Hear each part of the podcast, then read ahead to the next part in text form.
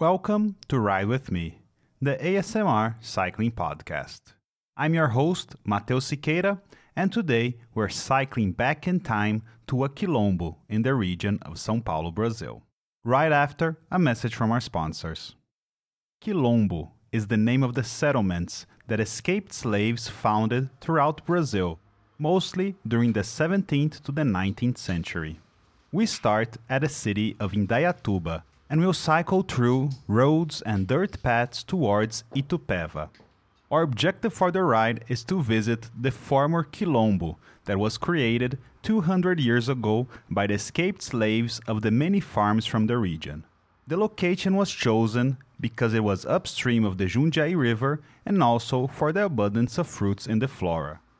Today, the main building has been reconverted into a place to stop, take in the views, while you grab a drink and some local food. For more information on the equipment used, the route, and the activity, please visit ridewithme.fm. To fully enjoy the sensory journey, put on your headphones and let yourself be carried away as you ride with me.